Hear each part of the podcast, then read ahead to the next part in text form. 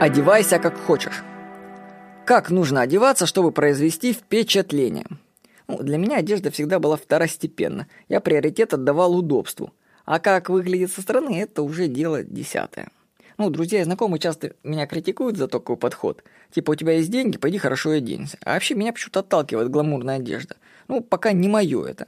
Мне почему-то больше нравятся практичные вещи – которые продаются по большей части в туристических магазинах и которые могут служить очень долго. Вообще кажется, что я не особо прав, потому что человеки судят сначала по одежке только потом по уму.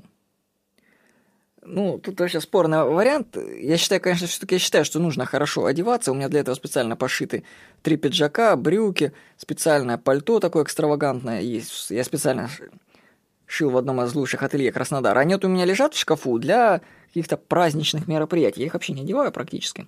Ну, только если там сфотографироваться надо или куда-то выйти в люди. То есть это, конечно, нужно для определенных случаев, но всю жизнь носить это Зачем? Зачем к себе притягивать излишнее внимание? Вот скажите, если вы не популярная личность, которая у всех на виду, то, может быть, наоборот, лучше маскироваться, чтобы вы были незаметны среди людей. Вот. Но вернусь к заметке что, кажется, я не, не прав особо о том, что человека судят по одежке, а потом по уму, но я нашел сторонника.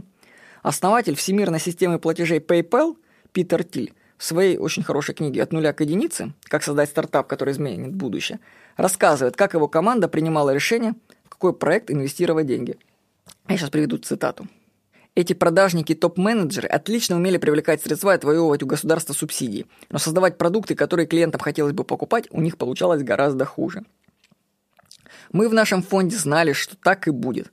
Проще всего было догадаться об этом по гардеробу. Руководители компаний из сферы чистых технологий повсюду ходили в костюмах и галстуках. Это был громкий сигнал об опасности. Настоящие инженеры носят джинсы и футболки.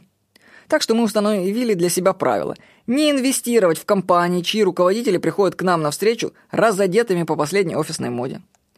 Может быть, мы точно так же смогли бы избежать ошибок в инвестировании, потратив время на подробный анализ технических решений, предлагаемых той или иной компанией. Но наша общекомандная догадка – не инвестировать в технологические компании, директора которых ходят в костюмах, помогла постичь истину куда быстрее. Вот представляете так? Ты думаешь, что нужно прийти на встречу в костюме, галстуке, а тебя по этому принципу бах и отфутболили. Поэтому, кстати, меня очень тоже, вообще, меня вообще ужасно напрягают люди в галстуках, просто вообще ужас. Как, я боюсь людей, не то, что боюсь, я не доверяю людям в костюмах. Вот. Но, с другой стороны, если это этикет и дресс-код, то понятное дело, что нужно одеться так, как, как нужно, и играть по правилам. Ну, в общем, я скажу так, одевайтесь так, как считаете нужным.